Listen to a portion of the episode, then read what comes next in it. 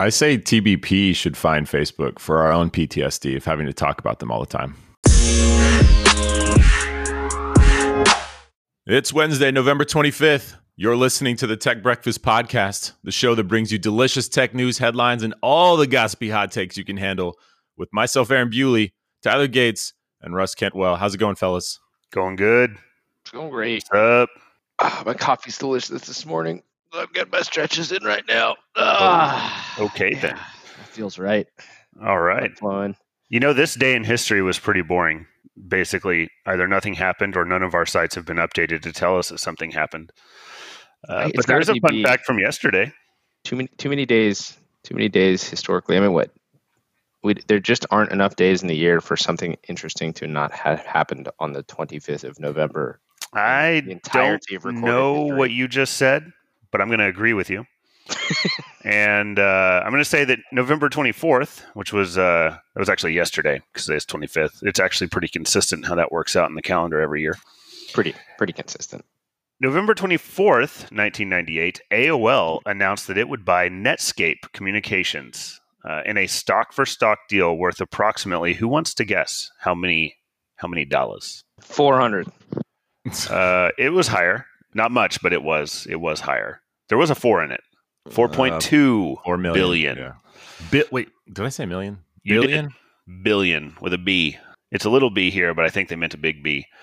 Um, it's uh, yeah, 4.2 billion. At the time, it was considered a move by AOL and Netscape to merge forces to better compete with Microsoft in the browser and Internet Explorer markets. Um, however, Microsoft's Success. dominance, yes, success, it worked out so well. However, Microsoft's dominance in the personal computer market could not be stopped, and the Netscape browser lost almost all market share to Internet Explorer in 2003, and then Microsoft ended up settling a monopoly lawsuit with AOL, uh, then merged with Time Warner for $750 million over the loss of value of Netscape. So basically, Microsoft, with its monopoly power, devalued Netscape, had to pay for it. But uh, Microsoft seems to be doing just fine after paying that 750 mil. I don't think they're in a lot of trouble. Yeah. Yeah, that Cool. that's actually a perfect segue into one of the news articles you guys dropped into the show notes, which was Which one? Uh, Facebook's Ooh. fine in South Korea. Oh yeah, They they're were- They were done, fined right? like six point one million dollars. There's no way they recover from this. yeah, I, do they even know that they got fined, or is Probably it just not. like that story from last year where the guy was charging Apple and Google, you know, like fifty thousand dollar, you know, just sending them POs or, or requests for payment, and he ended up extracting like two point three million dollars in in payments that he did no work for. South Korea just did that to Facebook. Yeah, I, I think this is like that that one where I, I don't know which country it was, but they were saying that you needed to have some form of local representation, or you were going to be fined like thirty five dollars. This is basically the same scenario here. I don't actually know why it's happening, but it's one that I'm pretty sure that Facebook just doesn't care about. This is uh, Dr. Evil mixing up uh, millions, billions, and trillions here. I'm pretty sure they meant to ask for more money. Yeah. yeah, Okay. for sure. I get. Did we even state the reason? Um, the reason was No, for no, sharing user data without consent. So for for all the people who are wondering, like, why the heck were they fined such an enormous amount of money? Uh, it was for sharing user data, which is a, a thing that they do. I'm pretty sure on a, a, a daily basis. So I, I feel like without consent, isn't it in their EULA like you are belong to us? Or yeah, I'm pretty sure that's exactly what they're going to say. Shared 3.3 million users' data. So that's actually that's a lot of people for the very little amount of money. They they do not clearly these people's data is not It's- that highly valued. Yeah, two dollars per person is what I'm reading there. That's at the low, low price. I'm curious if it sets some kind of precedent. Um, this seems like the kind of thing that wouldn't be worth fighting for a company like Facebook, but I guess you got six million dollars of Yeah. legal funds. like, Man. I don't know, I don't know exactly how a company like Facebook decides whether or not. Like, what's the economic decision model for even fighting something like this? I say TBP should find Facebook for our own PTSD of having to talk about them all the time. Yeah, I think we can do that. What- How much do do you you guys think we should find them? Three million? Well, it's, they they got six million here. Although that's a whole country, though. Mm, Okay, let's move on. Let's move on. All right, here's one I'm, I'm pretty No excited about. So, uh, SpaceX, they are preparing for Starship SN8 prototype high altitude test flight. Uh, so they've been doing a bunch of static engine fire tests where they launch or not launch, but they fire up those Raptor engines for a minute just to make sure they go from, uh, you know, kind of cold to to burning and then and then shut them off. But they are ready after they've done a couple of uh, 150 meter hops this summer. Uh, they did one with the SN5 in August and one with the SN6 in September. Both of those using only one Raptor engine. This will be with SN8, right? So different names, different. They, they're building a bunch of these, right? And this one is going to happen on uh, looks like Monday the 30th, and this will actually use three Raptor engines. They're going to take it up into the stratosphere outside of the troposphere, right? Troposphere is where we live, the lowest layer. And then uh, just for everyone to kind of get their minds in the right, you know, kind of altitude level, this will attempt an altitude of 15,000 meters. So that's nine and some change miles up. By comparison, a typical commercial jet flies at about 10,000 meters, so about 6.2 miles up. I, I can't help but every time you say Raptor engine, the thing that I picture in my mind is the Ford Raptor, uh, which is the most That's awesome what they're truck using. that It's three of those. It's three of those. Okay, yeah. that actually makes a lot more sense to me. So I actually think this will be successful. Then at first I didn't Yeah. think it was going to work, but now that I know it's being powered by Ford Raptors, uh, I feel extremely I mean, confident that this is going to work. to be work. out fair, if if you propelled a Ford Raptor out hard enough, it would probably accomplish the goal. In fact, Well. I'm certain it would. If you what? if you If you, propelled? if you propelled it out fast enough, if you launched a Ford Raptor out of the, the bottom of another vehicle oh yeah, fast Yeah. enough, you would probably achieve the same goal. Now, I, I would actually argue that that is a more serious feat than doing so with you know solid boosters and rocket fuel of other varieties, but still physically something I think we should investigate. That one will be wild to see. That one's gonna Yeah. be really cool. I'm certain Elon's working on that So- one too. I yeah, I hope so. Uh, maybe no uh, space junk. I think with his uh, with his Tesla venture, uh, he's probably pretty feisty when it comes to Ford. Um, yeah, what- but he would be launching it in a very destructive fashion. I mean, it'd be right up his alley. I feel like. This I that's true. That's true. Um, and he could probably do it with some of his 128 billions of dollars that are. Oh yeah, he just became the second richest person. He gained a what did he right. gain a hundred billion dollars of wealth this year? Was that Yeah, the just number I Oh, gosh, this year was I didn't huge. see the He- number. He got he got he seven passed Bill billion, like seven to seven and a half billion. I forget what the actual decimal was. Um, on the news that uh, Tesla was going to be added to the S and P 500. So in the matter of weeks, Solid. picked up another seven. Um, this year obviously has been huge for Tesla in general, but I don't I don't know what the year to date gain in his wealth is. Um, I, th- I think I saw that on the Twitter. just the last seven. Uh, that's a lot.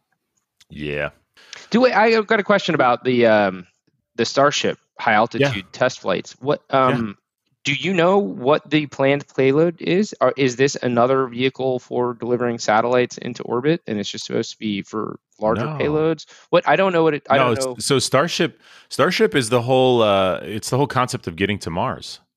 Oh, okay, okay. I I crossed my my SpaceX terms then. Okay, okay, Yeah. Yeah. th- Cool. So in 2021, so they've been, this is all happening in uh, Boca Chica, Texas, by the way, right? So this all happened in, it started out in April of 2019 with Star Hopper, and then they moved to um, Starship, but they've been doing these just really small jumps, right? The very first one in early 2019 was about a one meter jump, three feet, right? And then they did a 20 meter jump and then 102, no, sorry, 350 meter jumps in August, uh, two in August and one in September this year. And then they're going to do a 9.3 mile or 15K uh, kilometer jump um, here on Monday. In 2021, uh, they plan on doing its first orbital flight. 2022, they plan on trying to get to the moon, right? And then by 2024, uh, potential cargo flights to Mars. 2027, potential crewed flight to Mars. cool. That's the whole premise here. Twenty twenty seven. that is So so, close. so I should mark on my calendar twenty twenty seven for one of my one of my stock regrets in life. I've got a few. Always looking back. That's, that's going to be one of them right there. Yeah. The yeah, uh, yeah. no, that's what Space, it is. SpaceX is very generous, or at least they used to be, with um, the stock options or RSU grants for new employees. And I looked at working at SpaceX when I left aerospace and came to uh, came to actually EMC and joined the tech industry. But um, they were on short list. I, I actually got through. I was supposed to go fly out and meet him for a face to face interview, which is a fair bit down that path. And um, the the claim from Musk is that they will go public. SpaceX will go public only when they send people to Mars. That's really close. If if that if that timeline holds, that's less than a decade. That's awesome, and I'm going to be popping champagne and crying. yeah, there's still time for you to change your career again, Tyler.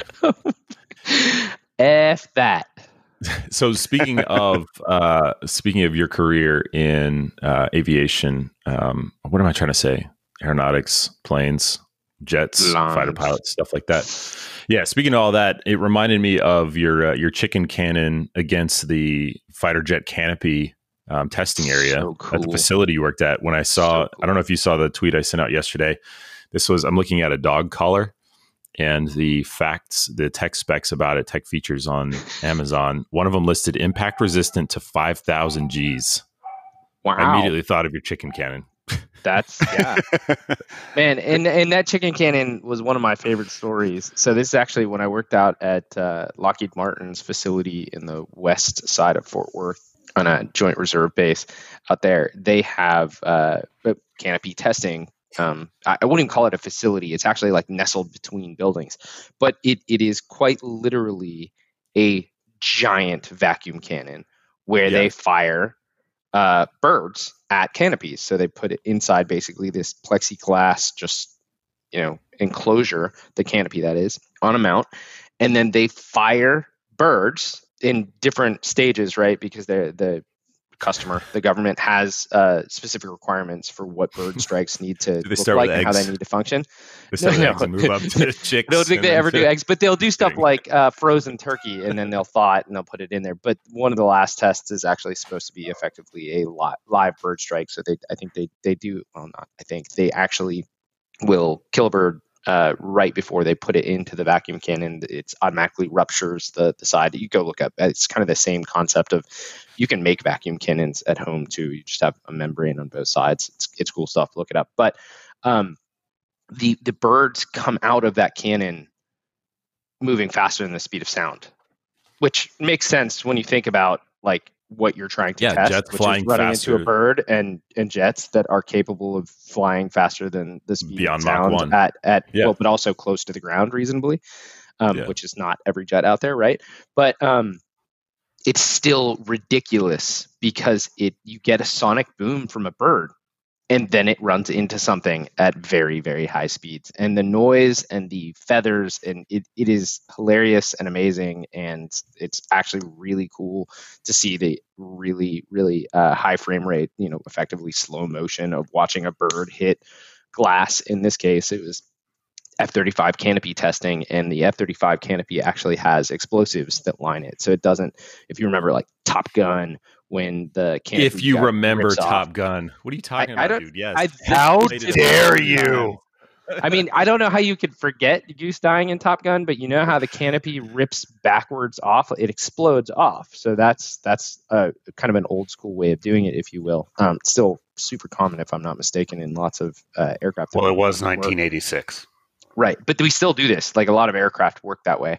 They don't tend to do major changes to canopy design. Uh, I, I mean, it happens. But anyways, the F-35, uh, in in an attempt to make it even faster for a pilot to get out, actually has like an eye of explosives, an I like the letter I, capital I, sort of stamped on the top. So there's a seam down the middle of it, and then there are there used to be at least. I don't know if this has changed. It's possible. Then there are two other seams, and the canopy explodes. The glass basically just explodes out, and the pilot from the ejection seat goes through that. And I got to see early tests of it too, and just watching like you know dummies basically just hitting a field of glass at extreme G's. It was it was bad. That seems so it took a long, long time to get there.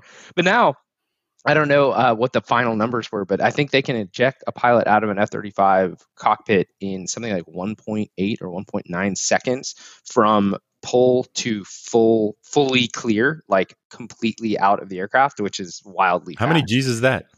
Oh, it's it's an insane number. I forget. I, I want to say it's over nine. Um, I, I Oh want to say gosh. it's it's even higher than that. The ejections in in aircraft like that are never mind that that usually means the aircraft is scrap at that point, right? So something Right. something terrible has happened. They're probably going to be investigating what happened, pilot error, that sort of stuff. So your likelihood of hopping right back into a jet is pretty low to begin with. But um, jet ejection seats are so intense that they actually have profound and significant impacts or, or profound and, and uh, measurable impacts on bone density and other like physical function of pilots bodies right it's it's that much of a force that um, if you if you end up having to do it just a few times it's likely that you're going to have like major physical issues going forward in your life and Yeah, They don't- they don't usually let you fly. compressed to nothing. Yeah. you know. yeah but uh, but i remember and i guess i never looked this up outside of it but it was in a session at lockheed because it was really neat we had access to all kinds of crazy training internally and one of them was talking about this stuff and if i'm not mistaken the the the proctor in that class or proctor's the wrong word the guy that was teaching it um, actually said that that the bone density of pilots that eject changes measurably every time it happens and like if you had to do it a third time, it would just kill you, even if you were otherwise physically good to go. I, I don't know. I never Googled it after that, but I still fascinating and crazy G's. Yeah, it, it makes me wonder too if the plane is already pulling G's, right? And then you stack that on top of it. Anyway, It would all, I guess that would depend on where you were headed. I mean, they'd have to marry those forces up. That would probably yeah, exactly. be bad if, I mean, you if you're if you're doing like pulling a, up, if you're doing a six G turn and you had to evacuate, uh, that would that could be really well, what if you're in a negative inverted 4G with a MiG within three meters? Oh yeah, I was Don't there. eject. I've got a Don't great eject into the Polaroid of it. okay, we need to move on. Yeah, we should. Uh, Sorry, I went down What- a rabbit hole tech there. news? No, it's all good. What what tech news we got here? Um, Twitter is talking about relaunching account verifications. Seen So it. stand by, stand by. What does that mean? Yeah, did you see that? Did they, did they stop it? I just sorry, saw I from don't- I don't you know. on Twitter. Ironically, Yeah. I don't know if it was like an Inception tweet or or what, but it was You Twitter about Twitter. I saw you retweeting it on Twitter. Oh yeah, the story Yeah, from Twitter about Twitter on Yeah. Twitter. It's- right. It's weird. Too many so layers, they man. stopped in November of 2017 because they verified a white supremacist that went on and did some bad stuff. And everyone was like, uh, what the hell, Twitter? And they're like, mm, yeah, we're going to stop verifying people. And then they just kind of never got their act back together on it. Uh, but now they're actually, this is a welcome surprise. They wrote out a policy, a draft policy, and then they tweeted out, hey, give us your feedback. What do you think think about about, this? this? Yeah, exactly. Before we implement it, which is, huh, who would have thought? Good move, Twitter. Um, but they're they're going to specifically go after uh, verifying. They're also going to go and remove verification from uh, accounts that have incomplete profiles or are no longer active, all that kind of stuff. They're going to clean house a little bit too. But um, they want to go after news organizations. Uh, let's see, uh, where was the list? Um, government officials, um, company brands, nonprofit organizations, news, entertainment, sports, activists, uh, organizers, and other influential individuals, etc. So, none of that is Ready, us. Twitter. none, none of, none of us have a Wikipedia page. Um, Well, that's, of easy the- to fix. the kind of yeah right go go write yourself a wikipedia page it gets deleted when uh, when my wife was published after her master's uh, degree i went and created a wikipedia page for her and then it got taken down i was like oh It's a That's lot of work just down the drain. right So, how do you guys feel about Comcast and the data caps? Because we talked I- about this recently. Generally hate Comcast i don't think before any them of us doing feel- something vile in the news. So yeah exactly I- I just saw there was a a, a conversation going on on Twitter. I think John was involved in it. Another person that I I didn't know, Sean Odell, was in it, and uh, they were going back and forth over it. And I think the data cap is like uh, what was it? Was it one point 1.2 terabytes. terabytes? Something like that. Previous cap of one terabyte. reading that correctly. Yeah, it, it, it sort of came down to this. Uh, I, I guess the contrarian argument that I think I was seeing, because most people are basically, you know, most people would argue this is dumb, get rid of it, yada yada yada. The contrarian argument was there were two. It was two sided. One was either one, most people don't hit this yet, and you know, Yet. once once 4K streaming becomes a bigger deal, I, I actually put in a stat that was I, I think the bigger threat to to this is going to be people who are using game streaming services. I mean, it's like Yeah. 20, 20 gigs an hour. And Yeah, so it- it's it- Mm. I, oh, it's, dude. this it's a money grab Right. which they openly admit right? Like they they literally dropped the caps for the beginning of the pandemic because everybody was going from going home or working from home and, and doing life from home. So they said hey we're going to drop these caps uh, so so you guys aren't under more pressure effectively which is cool. Yeah way to go comcast. Did something nice they proved that it had no negative impact on quality of service. Like Yep. their stuff handled it just fine. which is exactly what they claimed for years was the reason why these existed. precisely. And that's why it makes me angry. Look if i read through it I, I get i get where they're coming from. They're basically saying very few users cross this threshold. So we're putting it there to uh, they don't use these words but basically penalize the the over users which is they they're claiming about 5% of their population.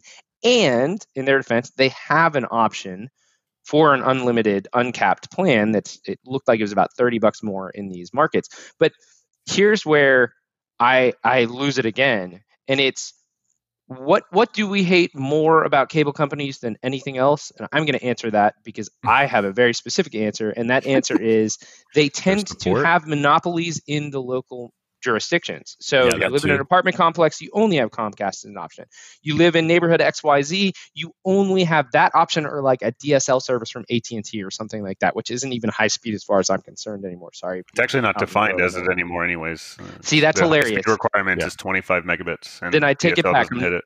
I'm not sorry. And other than rural America, good luck. Hope Starlink works out for you. Rural said what I don't said. care. But but guess where they don't have data caps with the same services? Shocker. In, it's in wherever they where have competition. multiple- Yeah, yeah, exactly. So Yeah. f everything about that. Like if if you follow the logic in these areas where they they know that they've got their their customers captive and there's an option to go unlimited and it just costs more and, and they're saying it's a premium all right i can totally get behind that argument i think that's how most businesses function but they've made a lot of mistakes on the pr side of this by doing things like releasing the caps proving they could handle it just fine and then coming back and just saying well we want more money so we're going to do this but it shouldn't affect you shouldn't affect you today today and then Yeah. It doesn't sound like Tyler is riled up at all about Dude, this. I just Not I don't even have to deal with this anymore. I because I have one of the competing functions that we we have uh, what used to be Verizon's FiOS in my neighborhood, and I, I'm not thrilled with the quality of service generally speaking, but I like the plans. They're great, and better than anything else, they're competitive, which is beautiful. Hmm. Anyways, I, we don't need So to get was- into the details. yeah, yeah. There was something at the beginning there that you mentioned, Russ, that reminded me of the fact that one of the features in Cyberpunk 2077, whenever it comes out in 2078, Yep. uh, is that you can tell the game. There's a setting where you can say, "Hey, I'm going to be streaming," and it will not play any uh, rights managed music. I saw that. Yeah, I saw Kinda him cool. talking about Keep that. you out of- about it. That's keep cool. you out of trouble there. That is good because Twitch has explicitly basically came out and said, "Yeah, we don't know how to fix this. Like, we don't know what to do." Um, I know. They, they- like they've said sorry. Sandy, They're like, "We're sorry that you're being banned, but we we don't we we- we have nothing for you. Like, there's no way we can help you. We can't do anything." So, they are trying to figure that out. It's funny you you mentioned that actually because there is another article in here uh, that was uh, talking about some of the the takedown stuff, the the digital rights related things. Mhm. I can't I can't remember where it was, but it was around the, a right to fix things that I did not know existed. Uh, which is Oh, the so there's. No, so it says let's stand up for home hacking and repair, which we've talked about a little bit on the show before. But so for DMCA, which we all know as uh, the music sort of related thing that that, that we're talking Mhm. about here that gets takedown requests and all this stuff. There is another section of DMCA that I've actually never heard of, so this was interesting. It's called Section 1201, uh, which created a new legal protection for DRM. And in short, any technical mechanism that makes it harder for people to access or modify copyrighted work. So the idea here is, is that suddenly manufacturers have a powerful tool for restrict, restricting how their customers use their products, meaning build a product with DRM and you can argue that it is illegal for others to modify or repair it. So that would mean like even Oh, weird. like Hmm. physical products that have DRM on it. So let's just pretend you have a whatever an MP3 player that only has 10 songs on it and that is fixed in that and they're copyrighted. And that thing breaks and you can fix it. They they're not going to allow you. Like they can make that illegal. And this actually apparently happens all the time. And the way they described this was this is the law that launched a thousand crappy products. Uh, it- because there was there was name, like, nothing that you could do against it. So irritating.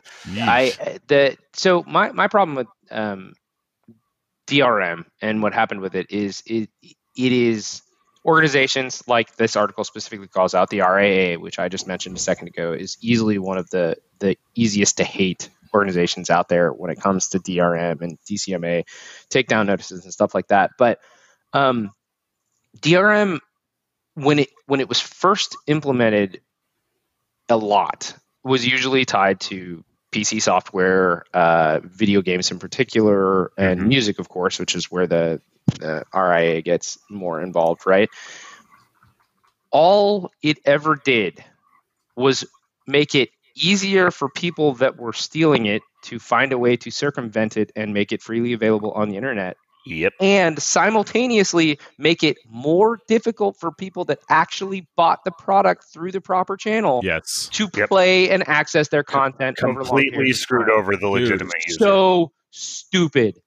It- okay, listeners, if y'all didn't catch that, rewind 15 seconds and listen to that statement again because I can recall like 20 years ago when this started going down, thinking we're going to look back on this at how ridiculous these rules are. But they just So didn't. They, they didn't. I guess they were just kind of dealing with what they had, didn't know what to do otherwise. So they were like, ah, we're going to lock it down, right?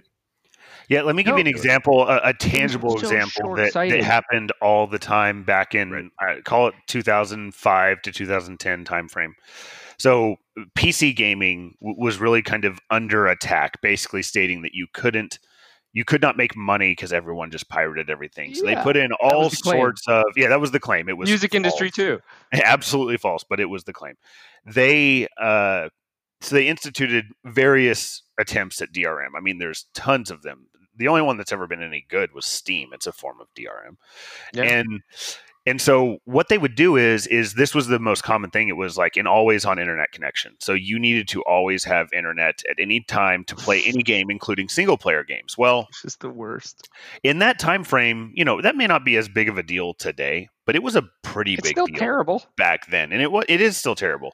So there would be a lot of situations where you know hundreds of thousands of users could not play their single player game at some point in time because their internet was down, but pirated users could because they circumvented that requirement obviously in order to pirate the game. So the people who once again stole the game were getting the benefit of getting rid of these particular measures to try and stop this deal, which, by the way, usually was circumvented within hours of release, if not days before the release. And what? I- I- yes, absolutely. Like Oh, you gosh, would be yeah, able no, to no, get a illegal Immediate. copy of the game a couple days before it would Yeah, release, and it would have already circumvented these protections. And so those people would be able to play freely and without issue, sometimes with better performance than people who bought it legally, who had to wait longer to get the product, and then couldn't play it whenever their internet, you know, took a crap. All right. So Well, let's go, product crazy managers. stuff. Make the right decisions.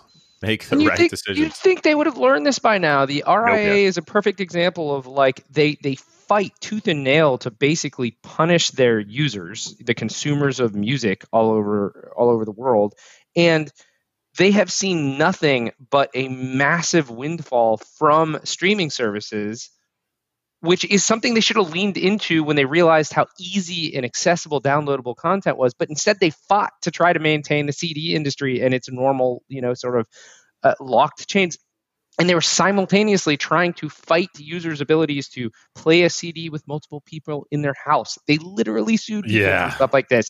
Dude, I forgot And- about that. oh and my they gosh. were trying to make it illegal for people to resell CDs. They were they're such an forgot antiquated, hateful, litigious organization. I have Don't uh, oh fight my the waves of change. Embrace Jeez, it. Swim with it. it. Innovate. go find a way to make money off of Twitch streamers using your content that doesn't abuse the creators of the content, and you will make more money and people will be happier. Hey, I, no, I can tell you how to do that notices. because video games do it all the time. So video games have in their EULAs that basically state they could they could also make you take down stuff if they wanted to, but they don't. They want people to see them on Twitch on Shroud stream. In fact, they pay Shroud to play their game because he's going to have 100,000 people watching him and then it's going to get word of mouth from there. It's their best form of advertisement is Twitch right now. And music would be no different. It's still getting exposure to all of these people and might I might I say for free. Like they are not having to pay man. for all of these people to hear their music. And I'll, you know, I don't watch a lot of individual streamers, but I will say that a lot of them list the songs that they're playing Yeah, because on the stream. and people will Yeah. go pull them and get them. So it's absolutely it's will. I- crazy to me. I do that to this day. I will see, you know, something shared on some platform, Twitter, Reddit, you name it, and it'll have some beat in the background. I'll be like, "What is that?" And so I'll just go troll through the comments real quick, and sure enough, somebody, you know, links to the the artist's website, and you can go download the track or or what platforms it's playing on, where they are getting royalties from. It's like, just stop, stop fighting this so hard. Ah, it's awful. We fully- I, I get all we- pissed about that. Yeah, we fully devolved into uh, what grinds my gears segment here. Yeah, sorry about that. Um, no, it's fine. It's fine. I, I think uh, use or not users, listeners uh, care about what we're passionate about. But and, and I'm sure they're saying the same sort of thing. Did y'all see the Chappelle show uh, news I yesterday? did. Yeah. Oh, what happened? So there's I don't know where else this might be, but there was a link I saw posted to Twitter that took me to Chappelle, Dave Chappelle's um, Instagram page, and he he uploaded an 18 minute segment where he talked about growing up as a kid.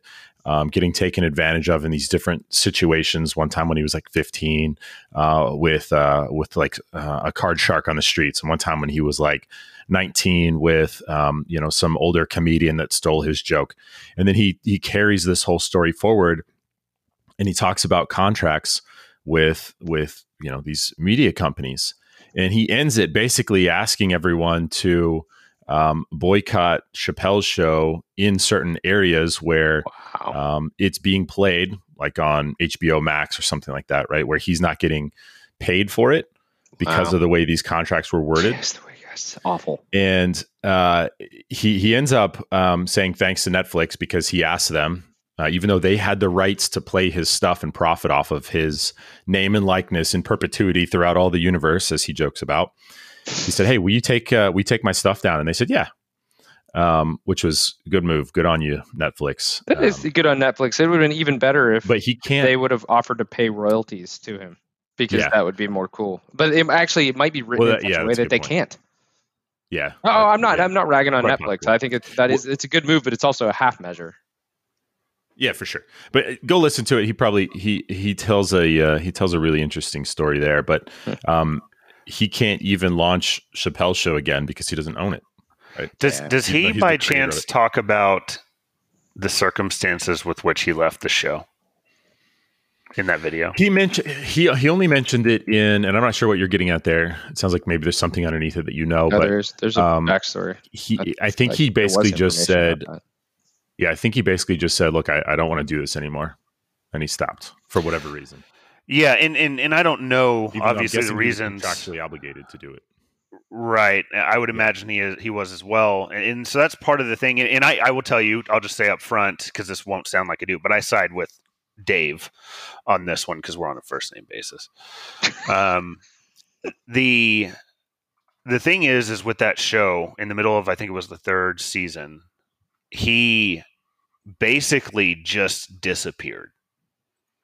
He just stopped Mhm. doing it and was just gone, just left. I mean, he basically left the He, country. like fell off the face of the earth. He, yeah. he did quite literally. Okay. Like he just he just up and left, and so he doesn't own the rights to the show. That's not the reason. Um, the, the the reason why he doesn't own the rights to the show is what he's talking about is crappy contracts that probably took advantage of him, which maybe I Right, would yeah. argue is his lawyer's fault. But Wow, Nonetheless, easy to say. um, I mean, it, it, it's might it's a lawyer that interesting. good enough to get that done and the money to support it, but Absolutely. most creators don't. Certainly not when they're starting out. And, so, and that's why I'm I'm saying I'm siding with him on this Yeah, yeah. because we don't know the circumstances with which he ended up in this position. But he does have a lucrative contract with Netflix for stuff he's doing with them today. So Sure. that's another context I think is important to know that he does have a a current business relationship that is active with Netflix. Uh, so they they're both they're they're taking care of effectively an was- employee yeah. to some degree, you know, which I think is a good thing. Yeah, that that's a that's a good point too because I, I wonder if that was leverage used to sort of get the favorable outcome of the content they owned, right? 'Cause He, I- he I made mean, it sound like he didn't really do much. He basically just asked them, and they did it so that he would. The quote I saw was so that he would feel better, uh, and I'm using Yeah. air quotes here. Like that's what That's I what he saw said in in the, the news. That's what he said in the show. He said for them to go to the point because he just didn't feel good about that show being on there and him not getting paid for it. So he just said, "Hey, would you mind taking this down?" And they said, "Sure. If if us doing that makes you feel better, then we'll do it." that's interesting. So I don't know. I wish there was more of that. I wish I wish it didn't need to be regulated and that companies could just act in good faith sometimes. And the predatory contract writing, especially for content creation, I know there are good arguments on the other side, right? That there are things that producers and you know the studios are doing to bring value to their artists, but Sure. there there is a limit to which they should be able to squeeze so much out of someone. And it's not And as abuse, easy as just saying well if you had a better contract review process then you wouldn't have got screwed so bad. No no because you started at sort of the worst possible scenario. And then the only reason you see some people come out of this is that they get successful enough to renegotiate contracts going forward but their early content is eh, basically does nothing for them. I just I don't know. All of it, it, it is such a screwy industry, and it's it's broken. I think in a lot of ways, and that's Yeah. It's multiple industries, right? It's music, it's games, it's um, uh, yeah, Taylor movies, Swift right? was in the news recently for something like this. I Yeah. think somebody somebody owned the rights to her original album or set of albums or something like that, right? And then They sold resold it, right? resold it, but not to her. hmm She wasn't even allowed to bid on it, as I recall, Oh, really? because wow. I, actually read something about that because it, it caught my caught my eye. I, I don't. It was in his know weekly bowling about- magazine that he got. That's where Yeah. he read the. I don't I don't know very much about Taylor Swift. I really couldn't even Uh. tell you what her music is, but I saw that headline and so I, I dug into it. So the the thing that I found really interesting about that was the individual who sold who sold it, um, and I, I forget what the relationship was, some previous manager, producer, something like that, in this sort of contract ball of wax. But um, she was not allowed to bid on it because to bid on it, she would have had to sign NDAs about every like all kinds of stuff apparently, and and specific to like the relationship, the Here's the process, the Right. rights. It, it's Here's weird. the headline.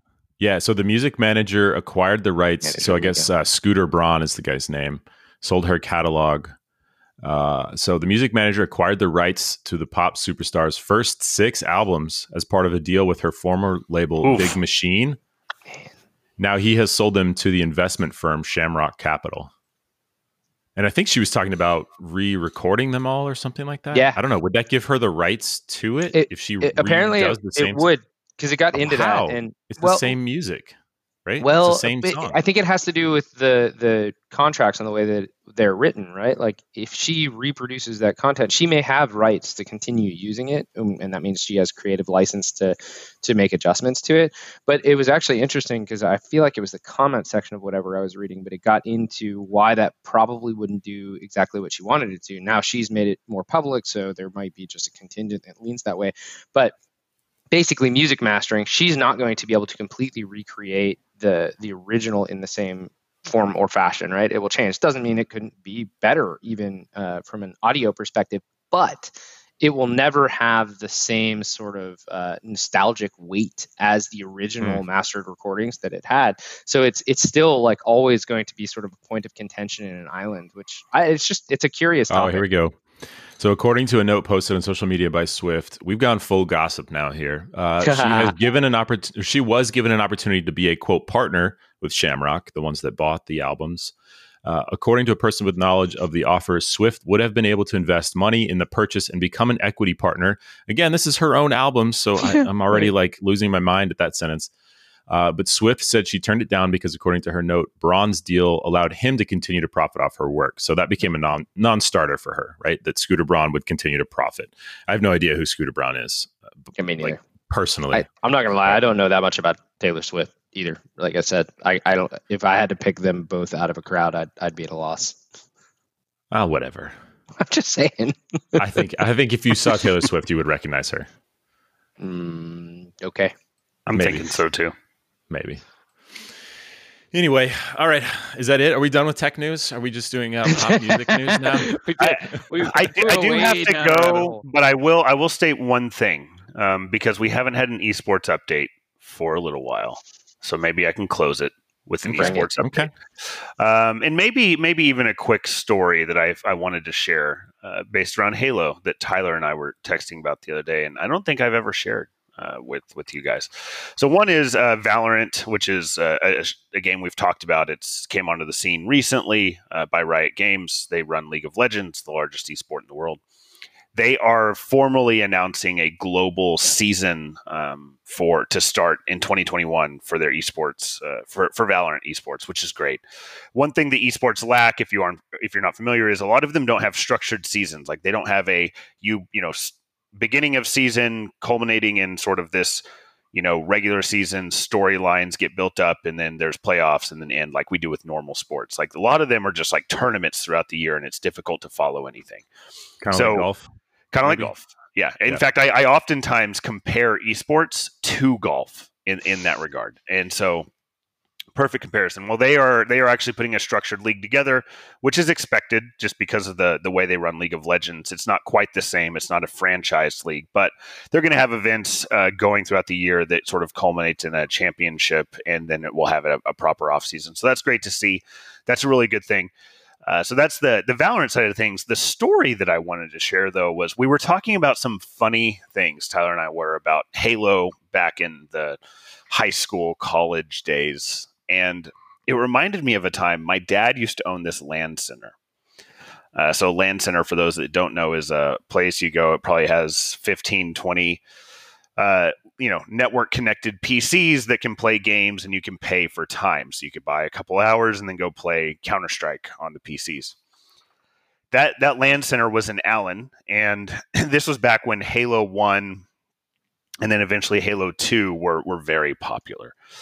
Well, we were playing Halo 2 on Xbox Live at the LAN center because my dad had a dedicated T1 running into that thing and back then that was a really big nice. deal. Yeah, it was it was awesome. Well, there were obviously local kids from Allen, and they're like, "Hey, I'm going to call my buddy. He's going to come up here and, and he's going to play on Halo." we were just like, "Okay." Uh, he goes, "He's the best player in Allen."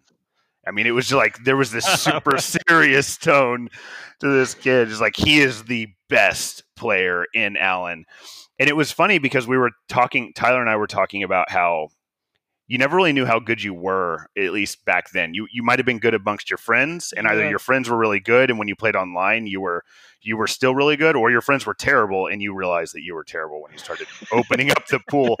yes, so you, we didn't really know what to think uh, about this best player in Allen coming here, but it was a bold claim, and we didn't really care. But it was a couple hours later, and these people show up, and it's just one of my favorite moments in gaming history for me when this kid walked into the LAN center and it was like midnight by the way wearing sunglasses with his controller draped around his neck with like wow. an like a boss. like, like a boss. walked in and he's like so what are we ready to do this or what?